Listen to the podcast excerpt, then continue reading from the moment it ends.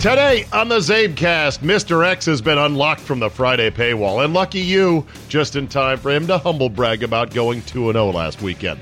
Mr. Tell the Truth is now Mr. Show Me the Money. Wait till you hear what Dr. Bennet Omalu is up to. All that, plus I've rethought my stance on the immediate future of driverless cars. Your bonus 30 minutes of me is locked and loaded, so buckle up and let's go. Here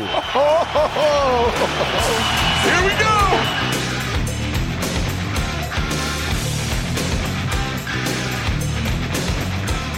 Thursday, January 23rd, 2020. Thank you for tuning in. A couple of news items I won't get into at length today, but I may in the not so distant future. Number one Kansas K State brawl.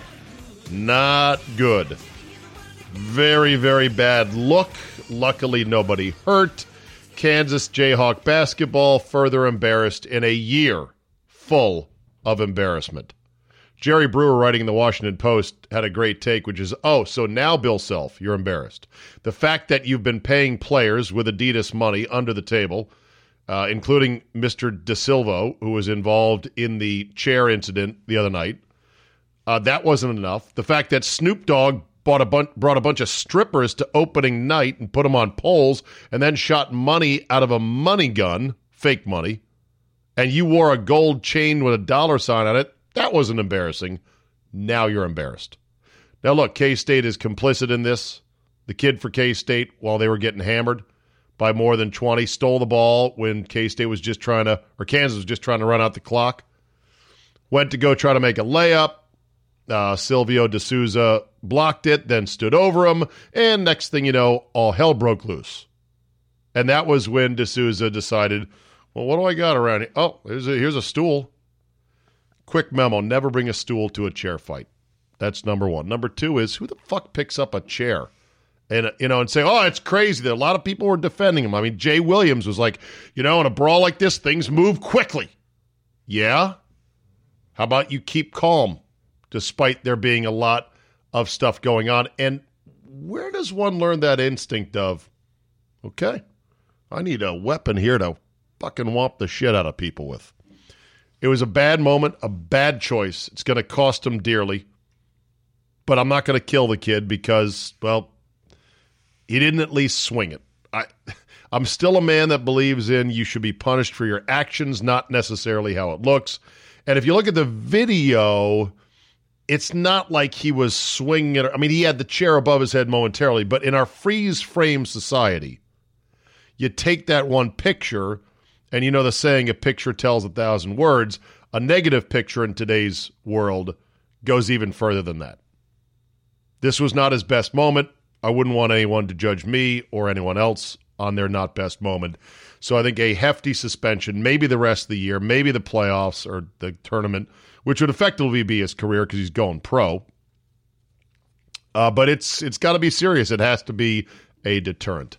Dan Snyder, according to a story again in the Washington Post, said, uh, according to uh, people he met with, politicians, state senators in Maryland, said he would like to explore the possibility of getting a casino license and building a sports book as part of a new stadium for the Redskins, possibly at the site of the old FedEx Field. No, no.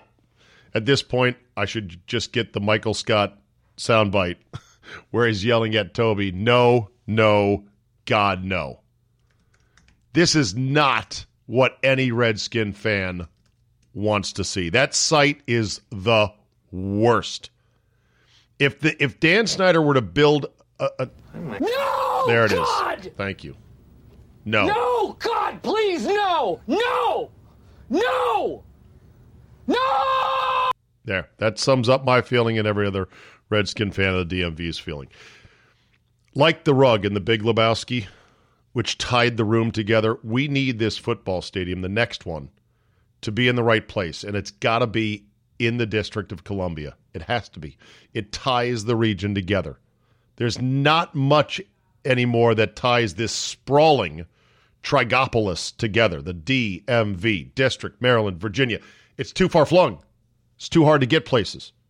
Stadium downtown is where it belongs. To rebuild and put another one out there, including what could be a dome, a full dome. I'm not into that. I think it should be a retractable roof. And he may have to pay for it with his own money. That was another interesting little tidbit there.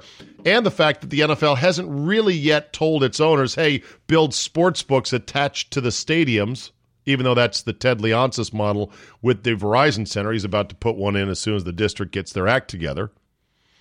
Well, then, you know, we'll see about that. But Dan Snyder is clearly a long way still from getting a new stadium. And his veiled threats to these politicians, according to one source who was in on the meetings, to take the team out of Maryland if he doesn't get a casino license, didn't go over real well In fact, one of the lawmakers said, well, when he said that, when he hinted as such, nobody really cared because it was all Raven fans in the room. Oh, dagger. Now to Dr. Bennet Omalu. This story is amazing. Washington Post, written by Will Hobson. In 2017, Bennet Omalu traveled the globe to accept, accept a series of honors and to promote his autobiography, Truth Doesn't Have a Side. In a visit to an Irish medical school, he told students he was a, quote, nobody who, quote, discovered a disease in America's most popular sport. In an appearance on a religious cable TV show, he said he named the disease chronic traumatic encephalopathy encephalopathy, or CTE because it, quote, sounded intellectually sophisticated and had a very good acronym.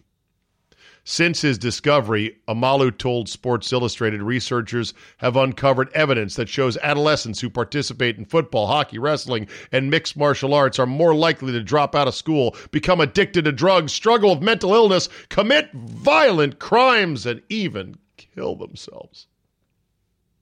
However, 15 years after he supposedly discovered this disease, he didn't. Omalu has withdrawn from the CTE research community and remade himself as an evangelist, traveling the world selling his frightening version of what scientists know about CTE and contact sports. In paid speaking engagements, expert witness testimony, and in several books he has authored, Omalu portrays CTE as an epidemic and himself as a crusader, fighting against not just the NFL, but now also the medical science community, which he claims is too corrupted to acknowledge clear cut evidence that contact sports destroy lives. This guy, tell the truth, is a complete and utter revival tent fraud. What a fucking con artist he is. Wow. Omalu did not discover CTE, nor did the name nor did he name the disease. It's been around in medical journals since 1949.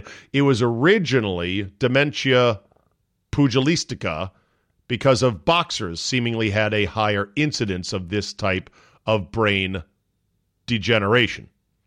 And while Omalu cultivates a reputation as the global authority on CTE, it is unclear whether he is even diagnosing it correctly, according to several other experts on the disease who are not traveling the world doing tent revivals, evangelical TV shows, and getting 27 grand to give a lecture. One of those researchers is Anne McKee, lead neuropathologist for the Boston for Boston University's CTE Center. Said McKee, quote, his criteria don't make sense to me. I don't know what he's doing. Oh, he's out cha-ching, cha-ching, making money.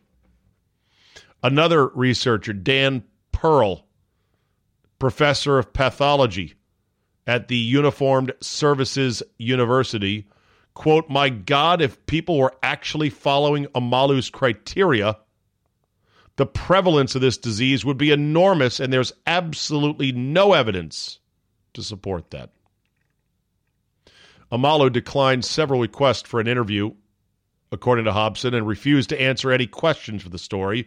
In an email, he dismissed questions raised by other experts as, quote, coming from a minority of doctors who are seeking very cheap and bogus popularity, who work directly or indirectly with these sports organizations, unquote. that is rich. They're the ones seeking cheap and bogus popularity. Your paper engaging in such bogus controversies will bolster some people's allegations of fake news.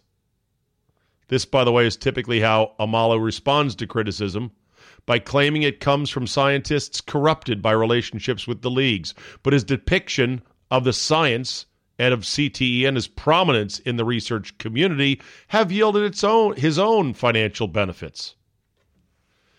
In the growing CTE related litigation field, he charges a minimum of $10,000 per case. This for his testimony as a expert. He also maintains a busy schedule of paid speaking engagements, charging $27,500 per appearance. He delivers his sermon with great enthusiasm against contact sports of all stripes. A deeply religious man, Omalu has said he believes he is on a mission from God. Not unlike the Blues Brothers, I guess. And he views scientists who question him with suspicion and hostility.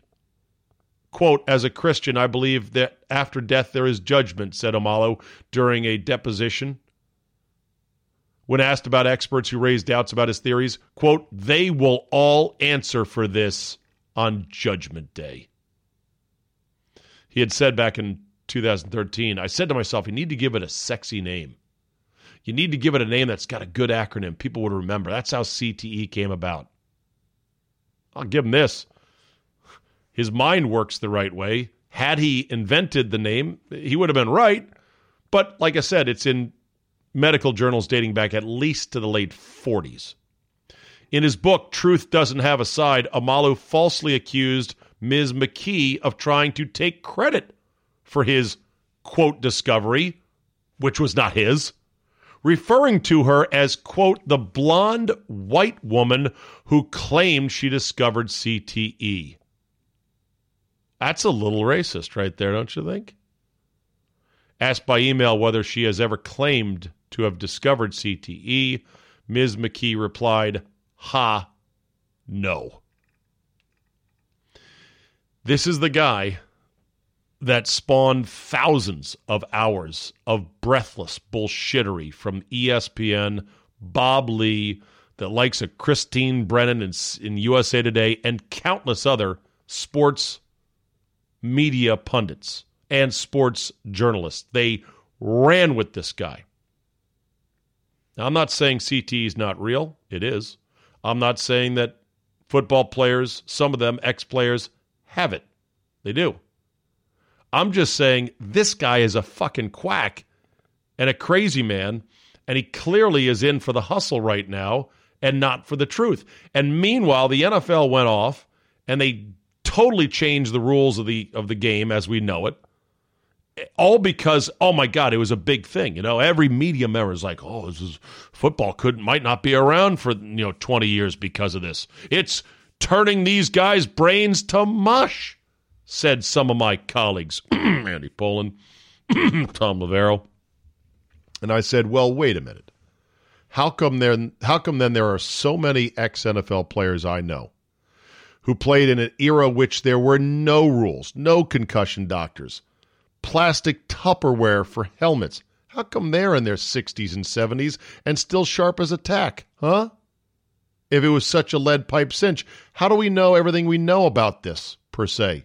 Is it one big hit that'll cause it? Is it a bunch of little hits that'll cause it? What about other sports? And on and on and on. You didn't have to be a PhD in neuropathology to be able to use some critical thinking and go, well, I don't know. We'll see about this. But for the uncritical sheep that love to run in herds, do sheep run in herds? For the sheep and the media that just want virtue signaling and they want to be on the right side of history. They want to be able to say, see, I care.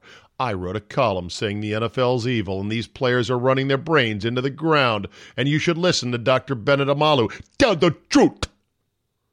And it's a great, it's the kind of story that makes for movies with stars like Will Smith, Big Bad Shield, innocent, humble, little foreign born doctor fighting the system, speaking truth to power. Yeah. this guy, Dr. Bennet Omalu. He'll be at a snake handling service in a small town near you. Look for him on the, you know, hand lettered sign out front. All right, real quick. I've thought I've rethought my stance on the immediate future of driverless cars, and this happened today as I was driving in to Silver Spring for a, a photo shoot session with uh, Radio One, Urban One. They very nice to set up that for all the hosts and talent. Uh, headshots, some action shots, full body shots. They did their best to make me look presentable, acceptable. So as I was driving into the uh, main studios today, you know, it's an hour and a half when it's all said and done, over hill and dale, here and there, all different roads. I got to thinking, I'm like, how the fuck would a driverless car that's running on the internet, on the cloud, navigate some of these things that I was navigating? And we're talking major construction on Route 7 in Virginia coming in to the Beltway, merge zones, cones, traffic barrels. I had one case where somebody and I'm normally the guy that lets everybody in. I'm Mr. Let You In. Let's go. I got you. I'm looking at you. I see you. I'm aware. I see the blinker. I see you slowing down. You you need to get over. You got to go right. I got it. Blink, blink, blink, flash, flash, flash. I got the headlights. You're in. I'm that guy. Except this guy who tried to merge fucked it up because he merged too hard and too fast instead of slowly kind of coming up to the point where there was no more room because of the cones and barrels he then he charged up to the throat of it and then all of a sudden tried to come over and i'm like whoa whoa whoa. It was almost an accident. I thought hmm wonder how google car would have handled this. And then i'm thinking well at some point you're going to get a few driverless cars out there and they're going to cause some headaches and some wrecks and some lawsuits if they get them better and better, maybe we'll get to the stage where there are half humans, half driverless. But they're going to be following totally different protocols and overall awareness of the sort of social negotiations and the social construct of how to drive without running into each other. And then, how we so sure that the software is not just going to freeze or glitch or reset or reboot and that there's going to be constant, absolute, unbreakable connectivity to the cloud. I was kind of crazy for thinking, oh, it's coming. 20 years we'll have it, uh, but nobody's going to be driving nothing in 20 years. I'm going to move my timeline out quite a bit on that, if not indefinitely. Driving is a very human endeavor, at least the way we've got it set up now. So there, I've changed my mind. Don't say I'm too rigid in my thinking. Every now and then, I change my mind. Time now for our guy, Mr. X.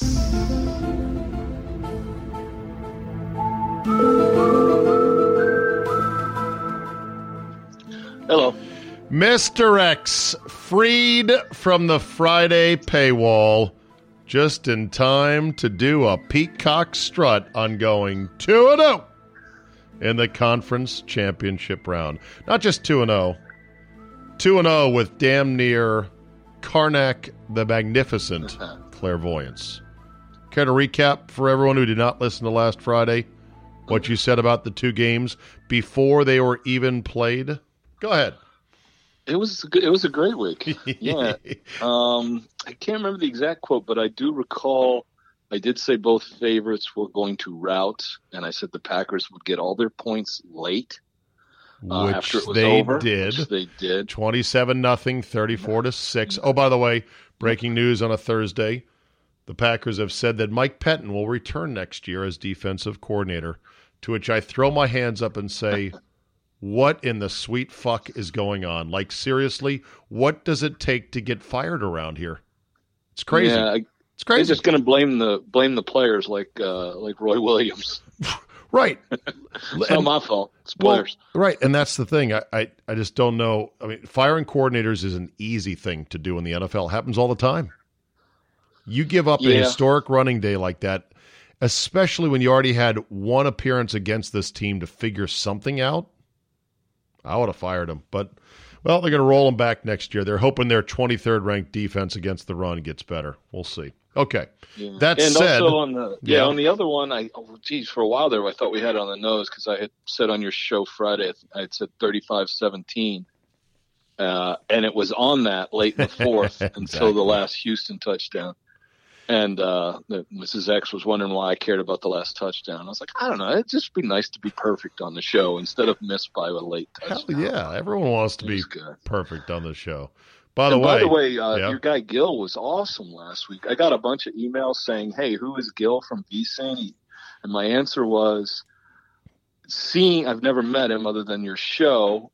Seems like a great guy, and obviously is incredibly smart." And they said, "Why?" And I said, "I love anybody who starts half his sentences with." I think Mr. X is exactly right, which is what he said all show. So I love him. Right. And uh, by the way, I went 0 2. I took both dogs. I'll admit that the Packer pick was a bit of a, a homer Homer. wish. Yeah. And um, yeah, and and and the and the Titans look good early, but man, that offense for the Chiefs just cannot be kept down. So, Yep. so what what was your record in the playoffs running up to the Super Bowl? Mine sucked. Yours ended up being officially I'm seven and three on your Fridays. Last year was nine and two. This year I'm only seven and three with one to go. You're four and six and sitting in second place. Yeah, second. so seven and three this year, and you were nine and two last year. That makes a two-year running playoff total of official documentable picks on this Friday's Abecast of Uh, that'll be sixteen and five. why, as and you said, I say. The the playoffs are harder. We can do better during the season. and as you said to me in the email, and only five bucks for this. Yeah. We're undercharging. All right. Uh, by the way, you want more of Mr. X, just go to his website, callmemrx.com. You'll see a contact form there. You can email him and become best buds. A number of you have said, uh, is Mr. X going to give a craps lesson in Vegas? You are furiously efforting away to legally give a craps lesson, correct? Yes. It's Although harder. It's probably going to be called book club. Remember? I know book club. It's harder than you think because because we talked about this last year. The casino said, "Yeah, we're we're liable. You know, we don't want to be liable if one of your guys gives guys a craps lesson, and next thing you know, they're out ten grand." Yeah. I ain't worried about that. They can worry about that. I, you know, it. But here's what I thought. Right. I thought when you said, "Hey, we got a group coming." Can you set it, set me up with an empty table to show these guys how to play the game? I thought they would have said, "Sure." You know, let's talk to a, a, a, a Oh, yeah. floor manager. No, fucking no. No. No, see, I don't need a table. I'm bringing my own. I'll have it in the suitcase. I'm good. in the suitcase. I'll one, have- I have a you'll press one button, it'll go like a Jetsons contraption. But see, you know, when I do the lesson, and I'll teach these guys that have been bugging me all year, we are going to teach it this year. But it's just like the football picks on Friday, and more importantly, the ones that the subscribers of the site get. I'm not that guy who says, do this and you're going to win. I'm going to teach you how to play craps so you can lose more slowly. well, they say craps are the best odds in the casino It is, if you do it right. That's correct. if you do it right. It's just it's fun. It's a great camaraderie game, that's for sure.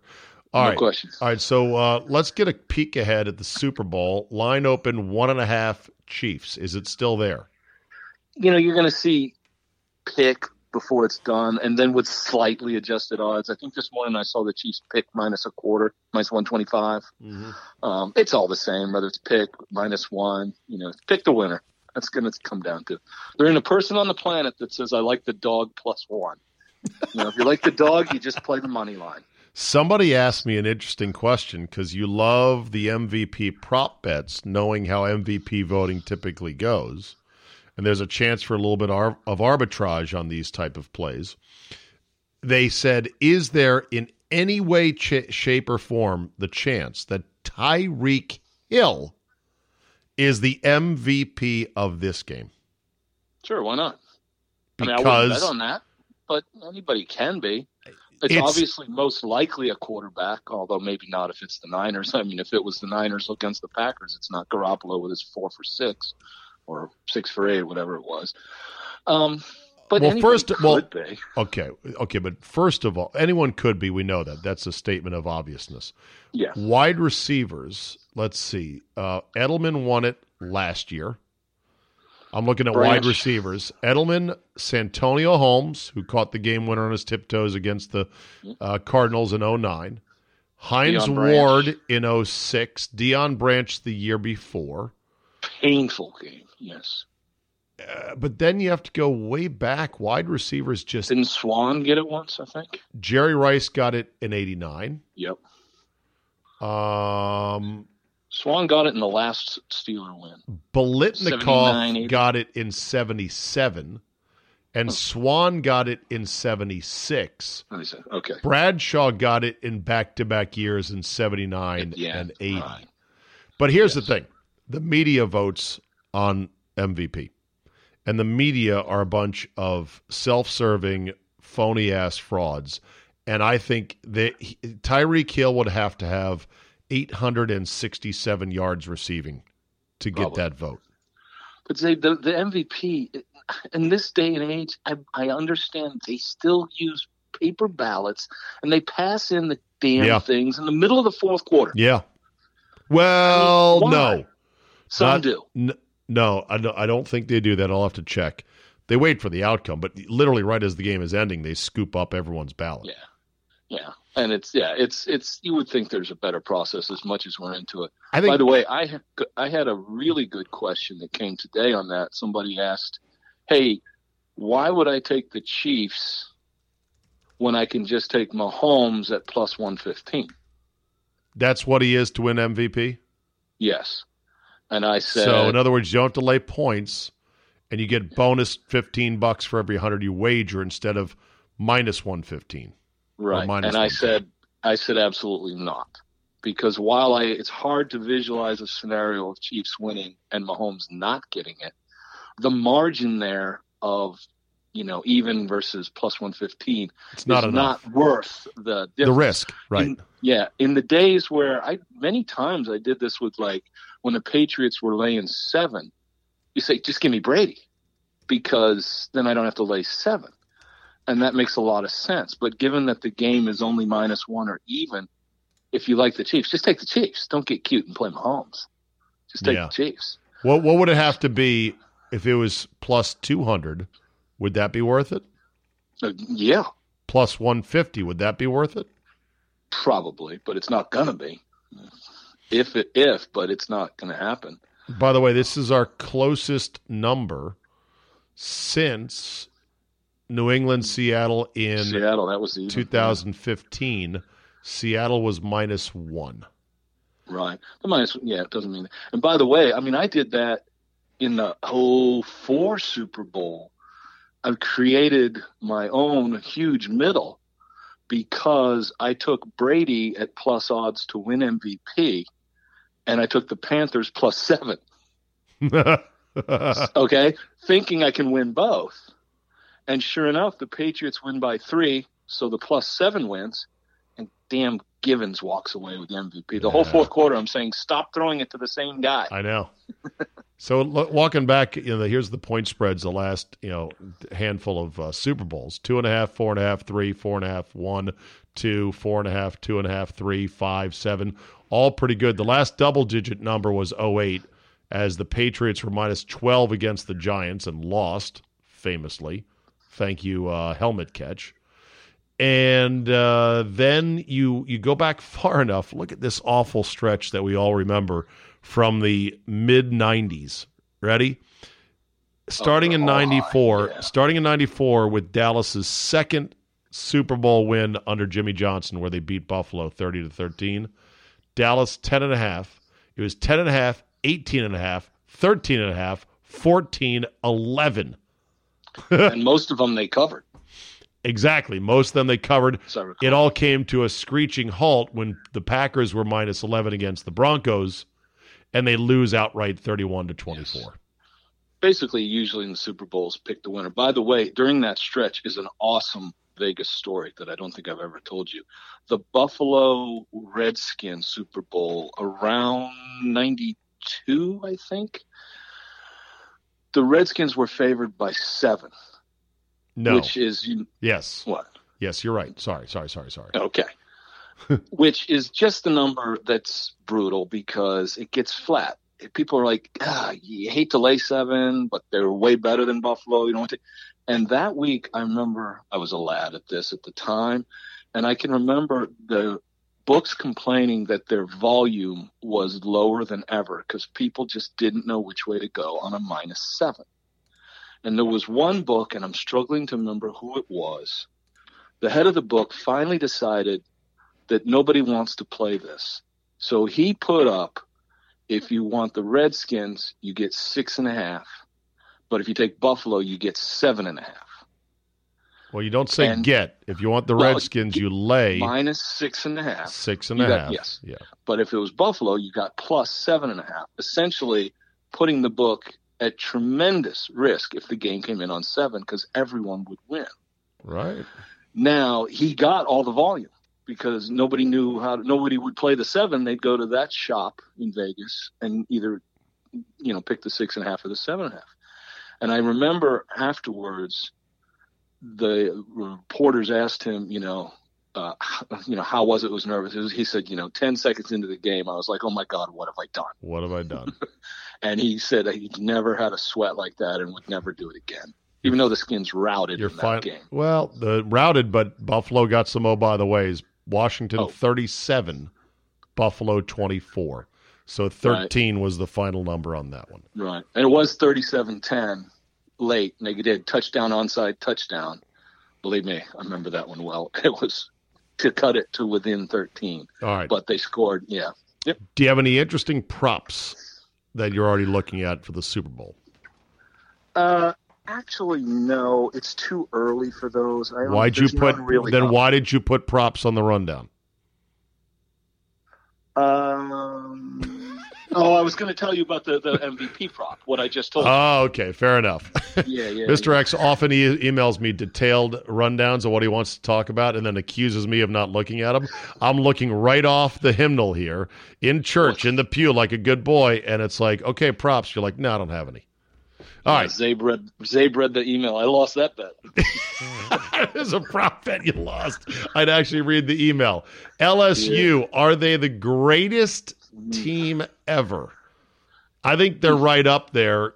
And I went through this on my shows because yeah. of, you know, we're talking about a college football era that is a lot different than the way it was 20 years ago. I mean, yeah, they went. I heard you. Mm-hmm. You, you. I mean, I'll just say my piece, and then I'll shut up. Yeah, they sure. they went fifteen and zero, oh, beating more top ten teams, seven than anybody in history, and they did it out of the toughest neighborhood in the country in the SEC West, and they beat a fellow former fifteen and zero oh team that hadn't lost in twenty nine games. Sick talent, Sunday talent all over the field, both sides of the ball, and a quarterback who's going to be 1 1. It's, it's a pretty strong case. It's a very good case. I personally think they're the second best that I've seen. Now, I only can really go to like the mid 70s. a lot of people say 72 Nebraska. That was a little before my time. Don't know. I will give you all that. I personally think that the best team I've ever seen was easily, and they weren't in your poll when I heard you and I think Jay talking about him. You left them off. If you talk about how good were they in college, I would take 95 Nebraska. If you talk about who had the most talent to go into the pros, it's that True. Hurricane team in the early 2000s because they were, you know, they were loaded with Hall of Famers. But I think the 95 Nebraska was the most dominant team I saw. And the reason I would say that is they played, not only were they lights out in every category, they played a, a highly touted, undefeated, early on Steve Spurrier Gator team that was supposed to be, oh, Nebraska's never seen this kind of speed. Mm-hmm. And they beat them 62 24. The gap between number one and number two was so huge, I'd give it to them. Whereas LSU and Clemson, they played a tough game. Did LSU win? Yes. Are they a top two or three all time? In my book, yes. I'll still take Nebraska. They yeah. were so much better. And I was watching a little bit of that game recently with the kids. And uh, believe it or not, I was showing them and we were arguing. And uh, X2 says, Dad, Florida looks like they can't tackle anybody. And I said, because Nebraska has run the ball 78 times this game. You get a little exhausted a tackling guys at some yeah. point. Yeah, yeah. I just typed Tommie in. Frazier. I just Googled 95 Nebraska Cornhuskers. First result was a YouTube video. Nebraska football 95, greatest of all time. And there's yeah. a highlight video and some of these numbers. They averaged 400 yards rushing per oh, game. Yeah. 400 yards rushing. Their average winning score was 53 to 14 and they beat four teams that finished in the AP top 10. Yeah. I mean in that championship versus a great Florida team, they ran the ball 78 times for 500 yards. 78. I think so. 78. That's amazing. It's crazy. Yep. So okay. I'll take them. All right. But Move, I put LSU too. Moving on. We got to talk some baseball, Mr. X, because I haven't had your take on the Astros and the cheating scandal and baseball's investigation, and now the rumors of an even more incredible and hard to believe scheme of buzzers and wires and everything else. So, give me your take. Well, my take has changed because of the buzzers. I was not real big on this as a problem in the beginning. The buzzers kind of crossed the line for me. That's if the buzzers happened.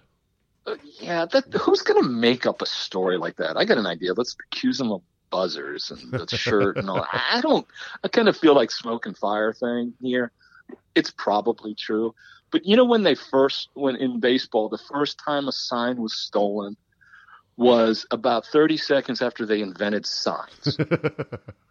what happened before signs? Like I'd love to know a baseball historian who's who what what pitcher invented the sign? the first guy that had a curveball. okay. All right, who was the okay. first curveball? I don't know. Cy Young. I don't know. But you know, my point is, I think stealing. You know, I always get frustrated when I hear people angry that somebody's trying to steal a sign. Now, I don't mean the electronics. I just mean normally when they say, "Oh, he's trying to steal signs." If you're not allowed to steal them, why does a third base coach go through the sequence he does on every pitch of the game? Because people are trying to steal them all season long. I have to hide them. You have to steal them. Move on. Right. That's how it works. But by the way, the one take that I think I haven't heard anyone say, the reason this is so important to me is think about the future now that er, it's out there about the complexity of how they steal them. And now we used to be quick when no one on second, and then when there's a man on second, you get complicated so they can't get stolen. Now you know they're stealing them all the time. All day, every day. Slow the game down. I know. Can you imagine when nobody's on base and the catcher's going through a sequence and you're like, let's go.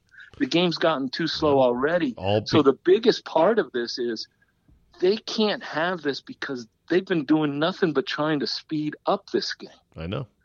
This and, is going to slow it down. And it was all because of the fucking instant replay and these teams going, well, we need a monitor, we need a room to look at these plays, and you know the guy might have put his toenail off the base for a split second. We got a challenge, and, and replays hurt baseball more than football. Oh, oh my god!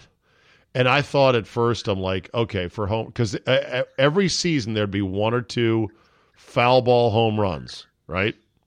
Yeah. And you're like, what are you fucking blind? We need replay. That'd fix that in a hurry. And and you let replay in the door, and then mayhem ensues, and we're seeing it now.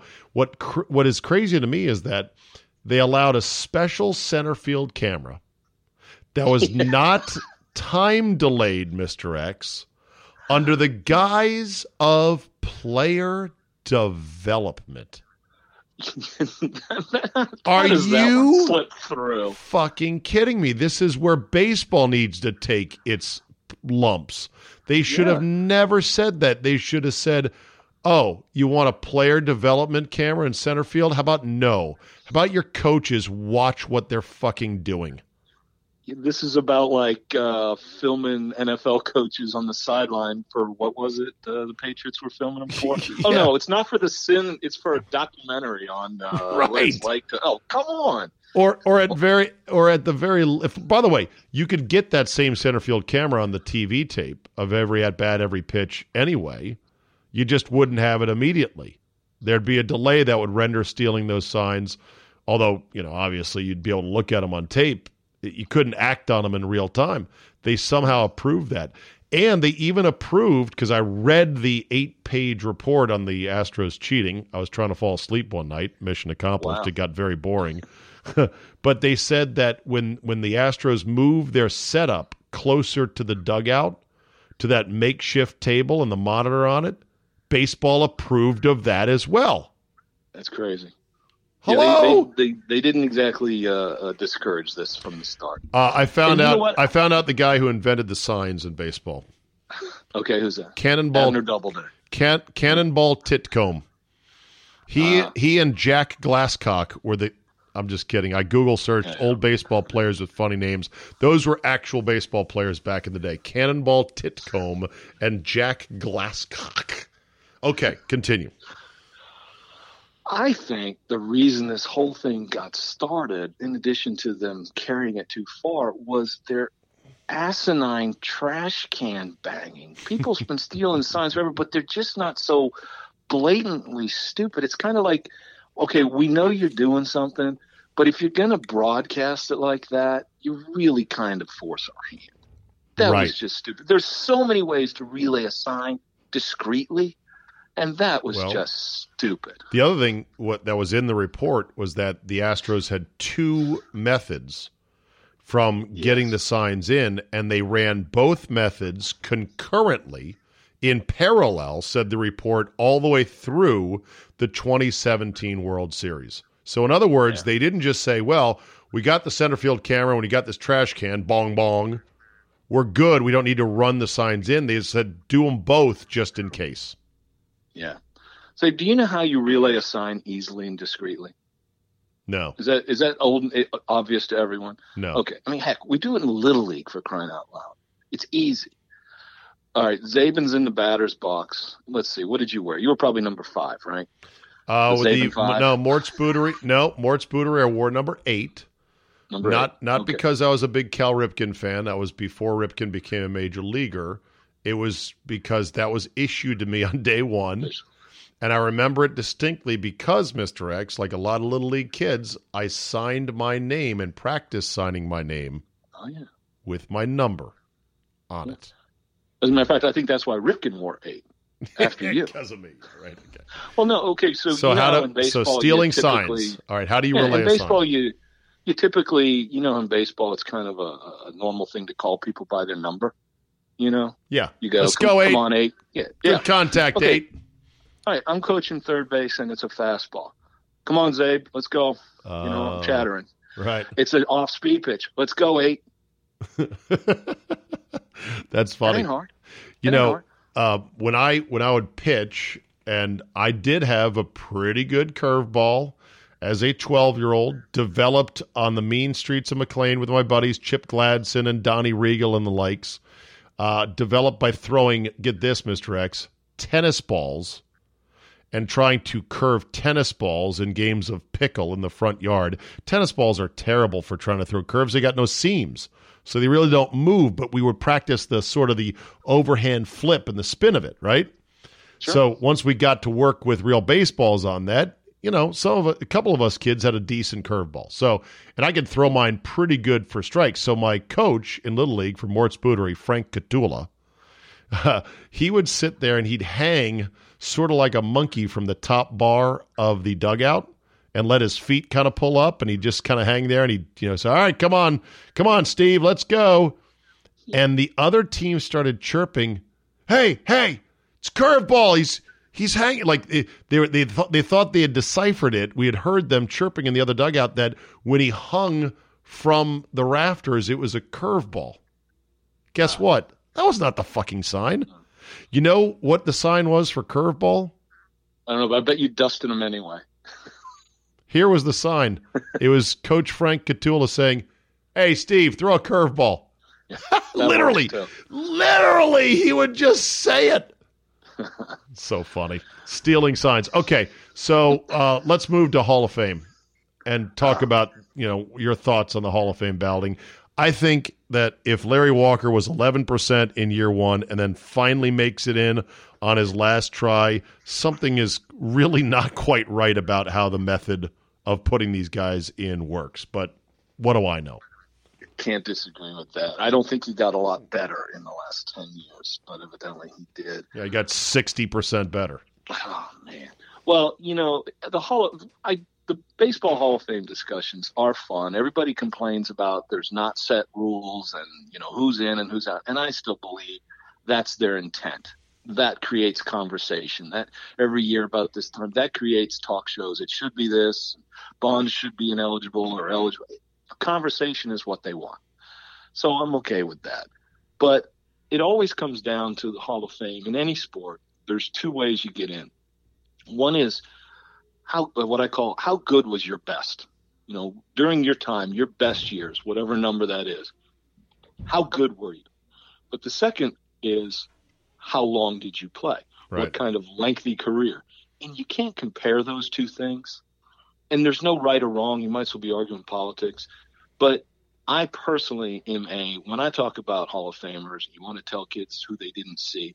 I want to talk about who was the best when they played not you know how long did they play you know i call that like the rafael palmeiro or or bartolo colon bartolo colon, colon was sure. a low usage long long time player sure and palmeiro was good because i mean the guy ended up with like 550 homers. Mm-hmm. and he was never a top four first baseman in the league any given year of his life. Right. He was the and, so-called and all of a sudden you sneak up on the long stats. Yeah he was the he was a so-called compiler. Yeah. so I personally like the guys that where I will quote you as the best, which is why I get into the Jeter argument all the time because oh. his 20 year career is great and he was never that good. I know. He never was. His career was great. Years. His career right. was great. It just he wasn't that great. No. Did that make right any place, sense? Right time. Yeah, yeah, right place, right time, right team. Heck, half his career he was the second best shortstop on the Yankees. Here, I got behind the, A-Rod. I got this. Uh, I got this uh, text from my guy, want to count Rhodes, diehard Oriole fan. Uh, he said he starts que- he starts hitting me with this today. Right? He goes trivia question: Which MLB player was the worst player, worst player at any position in allowing defensive runs, which is a part of WAR? Yeah, he was by far Jeter. the worst in this category. And I'm like, Yeah, Larry Jeter. Walker, no. Machado, Jeter. no. Harper, no. And then I'm like, oh, Oda B. McDowell, no. And then I'm like, your mom. He's like, no. And I go, okay, Jeter. He's like, yep, got it. Yeah. And I said, he has a negative career WAR. I said, look, I never knelt at the Jeter altar, but I'd get slaughtered trying to argue against the holy Derek Jeter, so I just didn't even bother. Yeah. No, that's true. Now, I, I guess the point on him is, is he a Hall of Famer? Of course he is. But is it a catastrophe that he wasn't unanimous? No, Absolutely not. no. It's ridiculous that he's number two all time vote getter. I mean, the whole game they do in baseball where there's a, a small group of people who think it's their job to decide how many years you have to wait yeah, to get in is is just stupid. You know, like okay, we don't we, you're you're a Hall of Famer, but we don't want you in on the first ballot, or we don't want you to have over ninety, so they vote no, and that's a silly game. And everyone trying to find out the one guy on Jeter, who cares? By the way, I- I- My Yeah. colleague at uh, 97 through the game, Mike Heller, is convinced the reason that Rivera was a rare unanimous first timer, somebody forgot to take a sign to leave him off. That someone in that small cabal, which he believes in too, that they they all were like, okay, this is the year you've got to do it, and they just fucked up, and they all Right. forgot to. The whoever oh. whoever drew the short straw, Mister X, to not put him on, forgot. That's his theory, No. and I go, that is not a terrible theory. I think it's more likely the guy mailed it in and forgot the stamp. the guy who was supposed to vote no, yeah. it got returned to sender a little bit too late. Right, that could have been it as well. Anyway, I will say way, I will say Jeter is in the is in the Poontang Hall of Fame. That guy banged a ton of premium snatch and and celebrities and you name it. No kids, no divorces, no nothing. Clean record, unbelievable. I, I yeah. tip my cap to Jeter on that. He sent the same gift bags, remember, more than once the oh. same person. I can't remember who that was. They're like, "Did you get one of these too after going to Jeter's place?" I thought I, I thought I had a special gift bag. You gave it to me twice. Oh, anyway, I but uh, you know what? You see all those that think I'm just anti-Yankee. I think Rivera deserved to be the only unanimous first timer.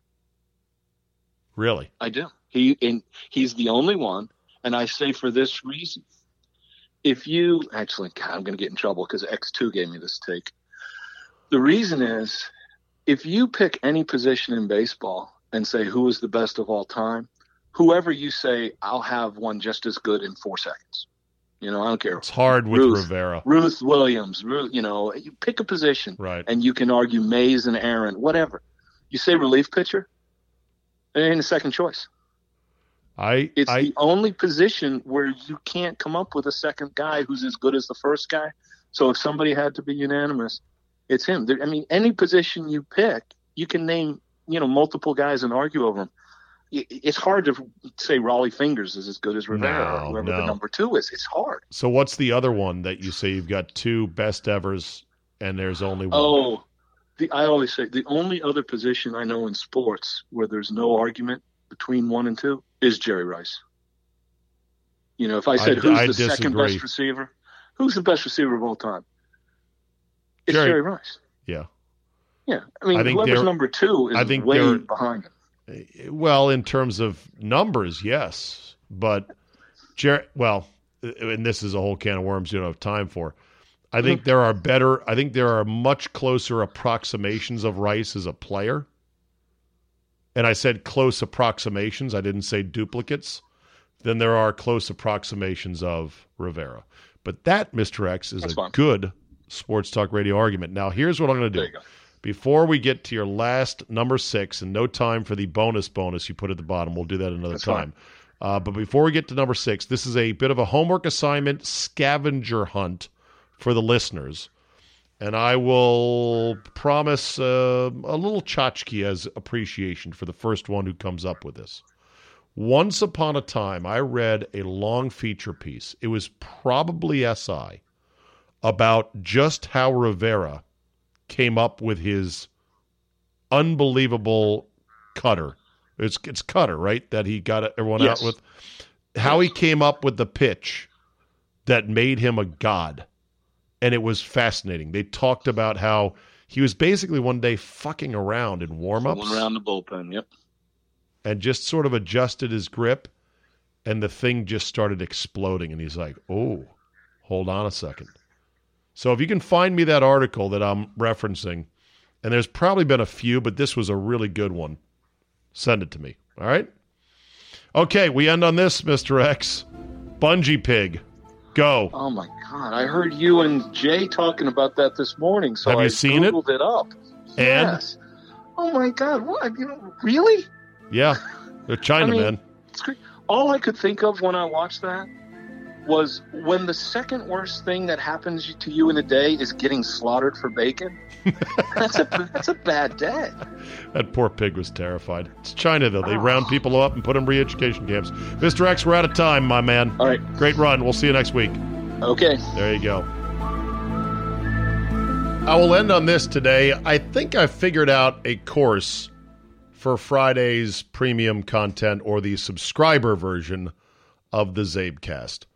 Many of you have said, just do you, or better yet, do you and just do something other than sports. Many of you have said, I love it when you go off road. I love it when you talk about other things. Not that you're not great talking about sports, but the other stuff is every bit as good and it really broadens your palate to go wherever you want. I thought that might work actually. No sports Friday? Possibly. But in the case of some people, I'm going to want to still do sports. Then I started thinking, see, part of my concern was, gee, if I do one guy or gal on a Friday and you don't care about that guy or a gal, you might just skip it. But then I thought, well, who wants Fridays to be perishable content?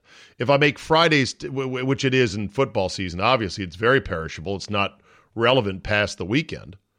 It'd be nice if Fridays were long form discussions of or conversations with single topic or you know single guest type interviews, and that way they could accumulate in your Czabecast app and be collectibles and be evergreen stuff that when you are on that long drive uh, to your kid's baseball tournament or whatever, you got three or four to go through, and we're dealing with this and this and this and that.